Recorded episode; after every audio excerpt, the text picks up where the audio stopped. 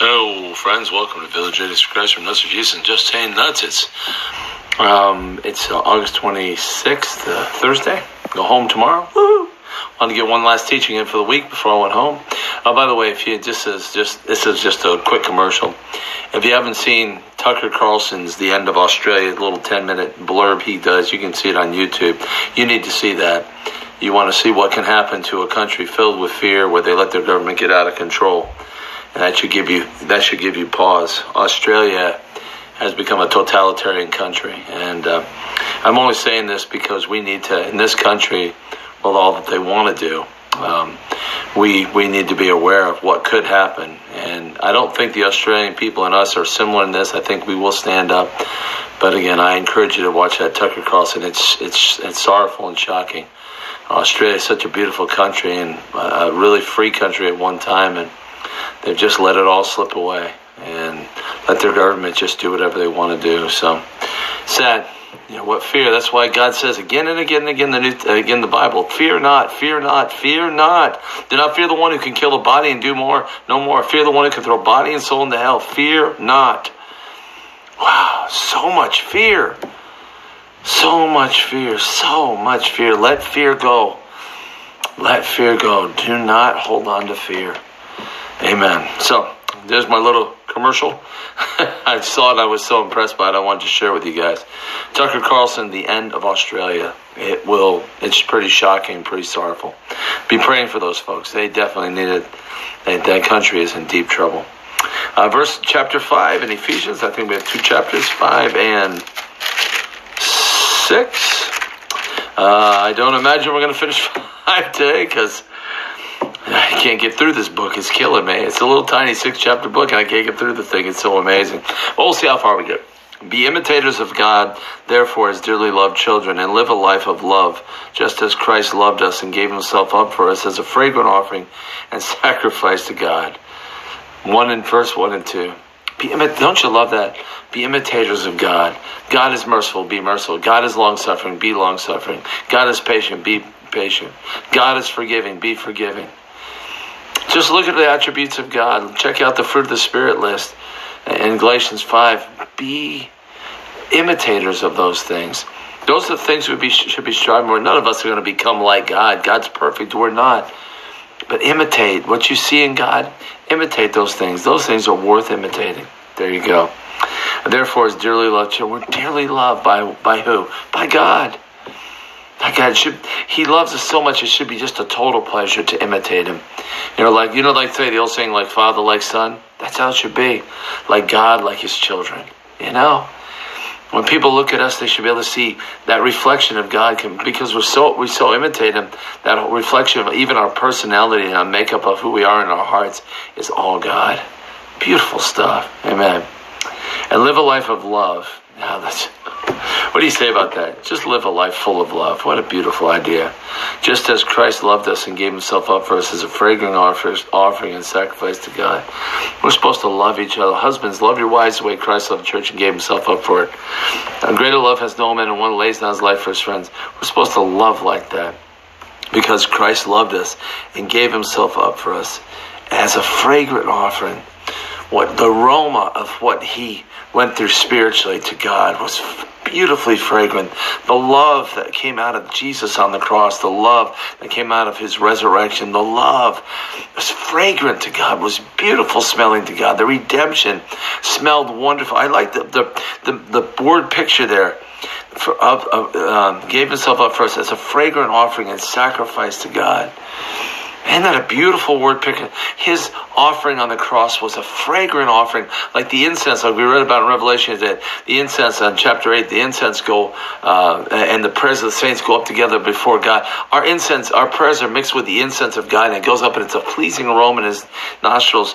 Christ, what Christ did on the cross was a pleasing aroma to God because of the love.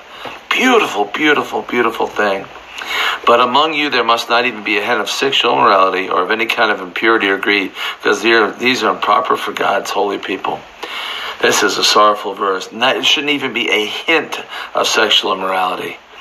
So many, and they've done the stats, and I don't know what they are off the top of my head. How many pastors are addicted to porn? How many people are addicted to porn?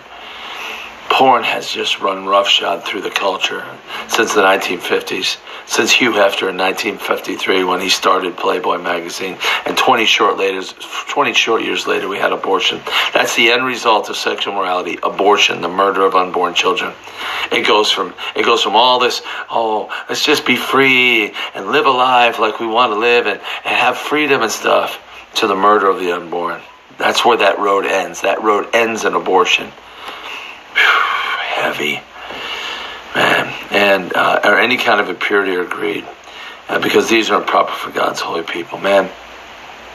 Again, there are certain things we just shouldn't touch, we shouldn't entertain, and none of us is perfect. All of us are going to struggle in some of these areas, you know. But, but again, strive. Again, that's part of imitating God. God has nothing to do with sexual morality, greed, and purity. He has nothing to do. As you imitate God, you're going to get more and more away from these things. More and more. That imitation of God is going to bleed into your whole life and change your character and your nature. Isn't that beautiful? Amen. Nor should there be any obscenity, foolish talk, or coarse joking which out of place, but rather thanksgiving. I, me and my friend Mark, we're so guilty of this, and I'm, I'm not trying to uncover Mark here because we, we, but we kid around all the time, and but it's just the two of us kidding around. And I sometimes wonder about this verse. Are we violating this verse? The coarse joking thing, maybe, but and it, it you know, but again, we're just. We're just a couple of goofballs having fun at night. And God knows our heart on these things. He does. But there, we, God's holding us to a, not a legalistic standard that we beat each other to death with, but He's holding us to, to, to, to, to be on higher ground, to be in a better place. And, and again, but uh, see, foolish talk, which are out of place, but rather thanksgiving. Again, I, am I'm, I'm I'm a joker. I love joking. I love kidding. I don't do practical jokes, but I love joking and kidding and having fun. And um, that's just my personality. And me and my friend, that's that's my friend Mark's personality too. We just dudes are, constant back and forth at each other all the time. And so I don't know if that's what he means here I don't know if this is like public, where you're in public and you have foolish stuff, you have obscenities. If you're, and let's just say this is in public. You know, you don't want coarse joking in front of unbelievers. You don't want obscenity in front of unbelievers. You don't want foolish talk in front of unbelievers because why? It's a bad witness for Christ. Let's go in that direction. I'm not trying to let me and Mark off the hook.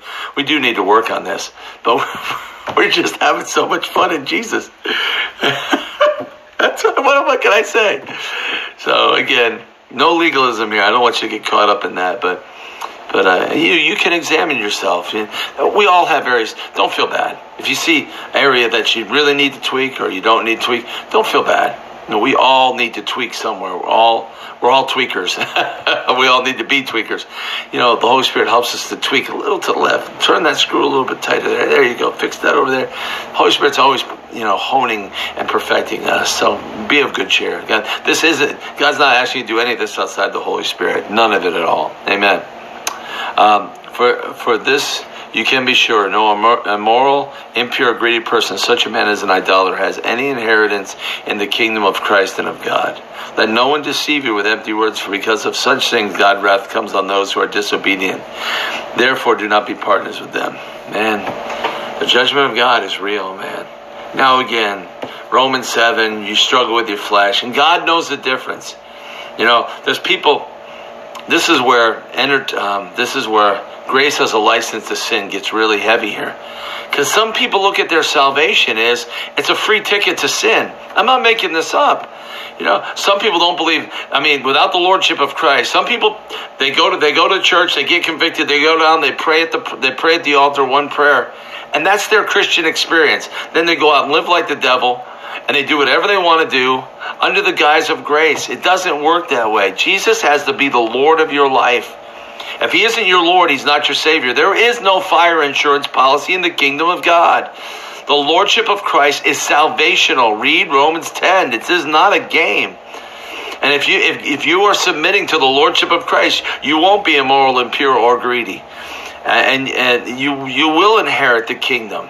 Again, not that you won't, you know, if you were once a greedy person, greed might try and sneak in on there. But God's talking about the overall condition of your heart here. Is the overall condition of your heart immorality, impurity, or greed? And, and again, and uh, These people don't have any inheritance in the in uh, the kingdom of God and of Christ. Let no one deceive you with empty words. Man, again, the word of God don't play here. This is no plaything. And uh, again, this is not legalistic legalistic righteousness. This is following the lead, and the Holy Spirit will lead and guide you into this truth. The Holy Spirit will lead and guide you on the right path here and show you. If you're open to the Holy Spirit's leading and guiding, He'll show you where you're screwing up in this area. You know, again, this is a heart condition. You follow me. I, I know you're following me here. Again, I don't see if there's such because of such thing, God's wrath comes on those who are disobedient. Therefore, do not be part partners with them. Again, don't partner up with the disobedient. And that doesn't mean we don't reach out to the disobedient. It doesn't mean we don't reach out to the sinner. But don't partner up with him in his sin thinking that grace is a license to partner up. Lord, I'm trying to reach that guy at the brothel where all the where all the, the where all the uh, the hookers are. So I'm going to go join that guy in his in going to get a prostitute. I'm going to join him. I'm going to join him in his prostitution to try and win him and the prostitute to Christ after I get done sleeping with her. That's what God's talking about here. Don't be an idiot. Come on. Come on. You, you can't, we can't be that dumb. You know, I'm gonna, I'm, I'm gonna become a sinner to save the sinner. Uh, I shouldn't have to explain this, but again, it is what it is. Anyway, you follow what I'm saying. You guys are smart. You have common sense. Amen. Uh, for you were once, verse 8, for you were once in darkness, but now you are the light. You are light in the Lord. Gosh, listen to this. But we were once dark, but we were once I like the way he puts this. Watch this. We were once darkness, but you are now the light of the Lord. He didn't say we were once in darkness and are now the light in the Lord. He says, oh, he says light in the Lord. He doesn't say we were once in darkness. He says we were once darkness itself, but now you are the light in the Lord. The Lord's the light on the inside of the Lord is his people. Gosh, isn't that awesome? You're part of that light. And we're not darkness anymore. We've abandoned that. You are the light inside of Christ. Gosh. that's it. Again, you get these things in here, you're going, how can this be? It's written. It is. Continue on. Live as children of light. For the fruit of the light consists of all goodness, righteousness, and truth. What a beautiful, again. Live as children. Live, look at that. You are a child of light. Isn't that amazing? You were once darkness but now you're a child of light. That's what Jesus did for you. He took out, he took your darkness upon himself, and all that light he turned you into. His, you have been made his righteousness while he was made our sin. That's what all this is about here. We exchanged our darkness, which we were, with Christ, with the light inside of Christ, which he, which he the righteousness. We've we've traded our righteousness, our unrighteousness, our darkness for His righteousness. Be made the very righteousness of God. Another passage says, Christ did so much for us on the cross. Whew, so much. What amazing salvation this is. Amen. Live as children of light, for the fruit of the light. Here's the fruit of the light. It consists of all goodness, righteousness, and truth. The fruit of the light in Christ, of Christ, is all goodness. All goodness. Isn't that beautiful? Everything good comes from Christ. All goodness comes from Christ. It says it right there. All goodness. The fruit of the light consists of all goodness, righteousness, and truth. What an amazing kingdom we're a part of. Does this blow your mind? It blows my mind. How can he take me who was darkness and make me light? How can you take darkness and make it light? The crucifixion of Jesus Christ. That's how you do it. I was crucified in Christ and no longer live, but Christ lives in me. Galatians 2:20, my friend Mark's favorite verse. I've been crucified with Christ. I was on the cross with Christ, and I no longer live. I died with Christ on the cross. I say, I'm crucified, I no longer live, but Christ lives in me. The life I live in this body, I live by deep faith and faith in the Son of God who loved me and gave himself up for me. We were with him on the cross, and that's how we were made the light of Christ. That's how we exchanged our darkness when we died with him. He took our darkness and gave us his light right there on the cross. Isn't that amazing? Is your mind blown yet? What this how much this salvation is, what it is, how much, how great this is. What God did for us, so much more than just dealing with sin. He dealt with our hearts. He dealt with the whole package of darkness. Man. The fruit of, the light consists of all goodness, righteousness, and truth. What a list. All goodness, righteousness, and truth we're a part of now because of the cross. That's why you can't be saved any other way through Christ. It's only going through that process of dying with Him on the cross can you have eternal life. You have to die with Him to be raised with Him. You have to die with Him, and He has to take your darkness. Of everybody in the world is darkness. Goes back here. You were once darkness. For you were once darkness. Everybody in the world outside of Christ is still darkness. And so they have to become into Christ, receive His crucifixion by faith, you know, I've been crucified in Christ, no longer, but Christ lives in me. They receive the crucifixion. When they receive Christ, His crucifixion becomes their crucifixion. His light becomes their light. Their darkness becomes His darkness, and He does away with it because He was sin free. But outside of Christ, you were once darkness. Outside of Christ, all that remain outside of Christ are darkness. They are not in darkness, they are darkness. It's all consuming. Outside of Christ is only darkness. There is no light outside of the life of Christ. No light at all. None. We're talking eternal light here. You follow what I'm saying? Eternal light, light that saves. There is no light outside of Christ. Only darkness. And the people of the world aren't in that darkness. They are that darkness. I love that. You were once darkness. Wow. That's why, again, you cannot be saved outside. It's one world religion nonsense. Drives me out of my mind. Leading, talking about leading a bunch of people, telling a bunch of people, oh, you can be saved outside of Christ. We all believe in the same God with different names. Those people, they're leading those people straight to hell. That's where those people are going to go because no one told them the truth. The Pope and whoever else is leading this, leading like the, the Pied Piper, leading all the kids, playing the song, playing the sweet, beautiful music. Oh, we're all one. God loves us all. God is love. He don't send nobody to hell. Blah blah blah. Bunch of lying nonsense. All those people who mean well, who want to be saved, who want to be one, who want to, who want God. A lot of those people, very very sincere people. They want the truth, but they're being lied to and led down into the darkness, right into the pits of hell, by liars, by people themselves that are see the best lie, the best deceivers are the ones deceive themselves. Man, this verse, I love this. You were once darkness. That, that, that settles it. Outside of Christ, darkness. Whew, sorry about the diatribe, but this this grieves me because so many people are following this nonsense. The Abraham thing. We're all children of Abraham. And the Jews, the Muslims, and the Christians are all children of Abraham. But only the Christians have figured out who Jesus is. There are some Messianic Jews and some Muslims who have received Christ, supernaturally been revealed to them by people thing. But the Jews and the, the Jews and the Muslims outside of Christ have to come into Christ. So, amen. This just this the, the power of this hit me so hard. Okay, and find out. Oh, here it is. Um, verse ten, and find out what pleases the Lord. Find out what pleases him. You know, the number one thing that pleases him, at least for me, is relationship. He wants to fellowship with me every day. I talk to him going down the road. I'm so blessed to be a truck driver alone in a truck by myself. Because I have fellowship with him. Talk to God all the time. He loves you. He wants you more than you want him. I'm not saying anything bad about you. He wants me more than I want him. He desires you, has this perfect desire, such a powerful desire. He gave his son on a cross for you. That's how much he desires you. And what pleases him? What's the only thing that pleases him? Faith. So get more faith. Again, I'll say it again. Get in the Word. Get more faith. That's what we're doing here. We're doing Word. We're doing faith. Man, find out what pleases God. Isn't that beautiful? Have nothing to do with the fruitless deeds of darkness, but rather expose them. And that's why I say what I say about this one world church nonsense outside of Christ. Yeah, there's going to be one world church when Jesus comes back and his second coming and establishes his reign on earth, and all of the darkness will be driven out for a thousand years. And then the new heavens and the new earth, that's when we get the one world religion under Christ.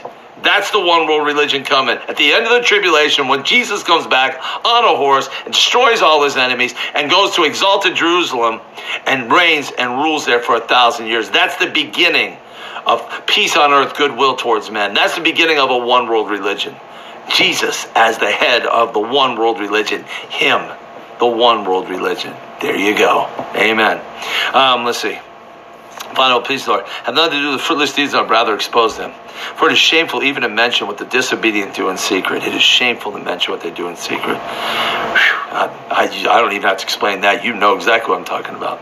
But everything exposed by the light becomes visible. Isn't that beautiful? Everything exposed by the light becomes visible. For it is light that makes everything visible. And that's why I said, Wake up, O sleeper, rise from the dead, and let Christ shine on you. We're going to end there. this is probably going to go two or three times there. We only made it to verse 14. I diatribed out on you guys when this whole you were once darkness, but now you're that you are now light in the Lord. Again, just take my mind just went pop. So again, wake up, O sleeper, rise from the dead, and let Christ shine on you.